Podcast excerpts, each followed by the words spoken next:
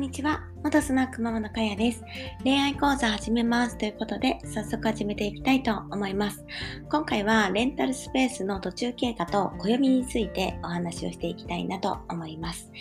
えー、私は数日前からレンタルスペースの、えー、物件探しをね、しています。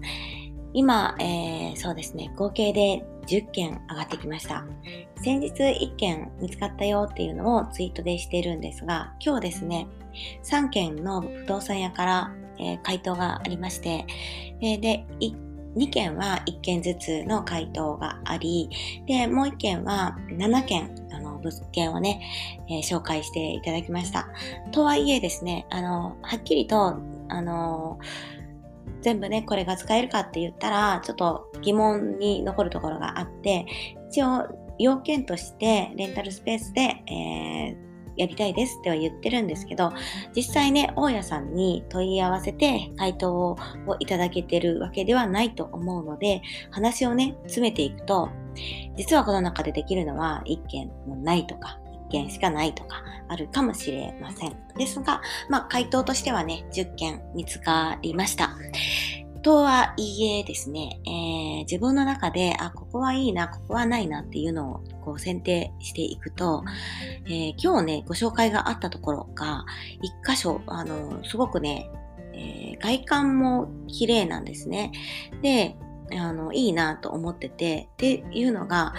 よく私が、あの、そのところに行くと、立ち寄ると本屋さんがあるんですけど、めちゃめちゃそこに近くてですね、うん、あのー、その建物も目にしてましたし、あ、ここなんだと思ってちょっとびっくりしたんですね。なので、まあ条件もいいし、えー、そこに結構ね、傾いてます。はい。なんだけども、あの、まあ、それだけではね、やっぱりダメなので、えー、これからもね、まあ、何件かずっと問い合わせてみて、その中でいいところっていうのを探していきたいと思います。私がこう、えー、今物件が何件か見つかった中で、一番ね、大きなところからはまだ回答が来てないですね。で、えっ、ー、と、ずっとな、探していくと、まあ大きいところも回転なんかね、間に合わせのように回転、あ回答をね、一件もらったところもありますが、えっ、ー、とね、結局7件回答いただいた不動産屋は、まあ、比較的大きなところなんだけど、その部署が分かれてて、たらい回しにされて、もう何なんだよって思ってたとこなんですね。でも、あの、行動が早くてちょっとびっくりします。それと、まあ、あの、暦のことをお話ししていこうかなと思うんですけど、暦はですね、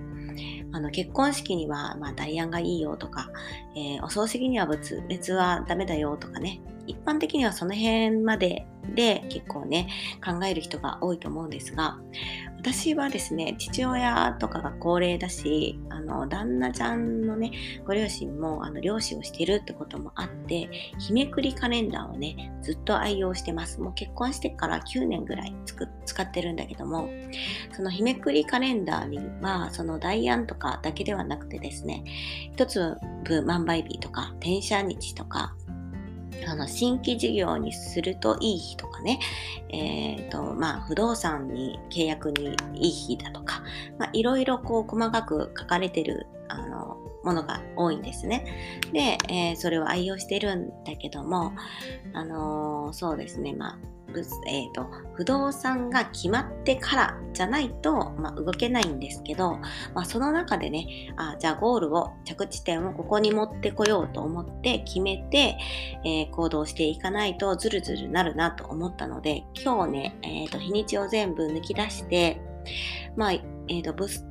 件が見つかってからそしてオープンまでの日は短い方がいいんだけども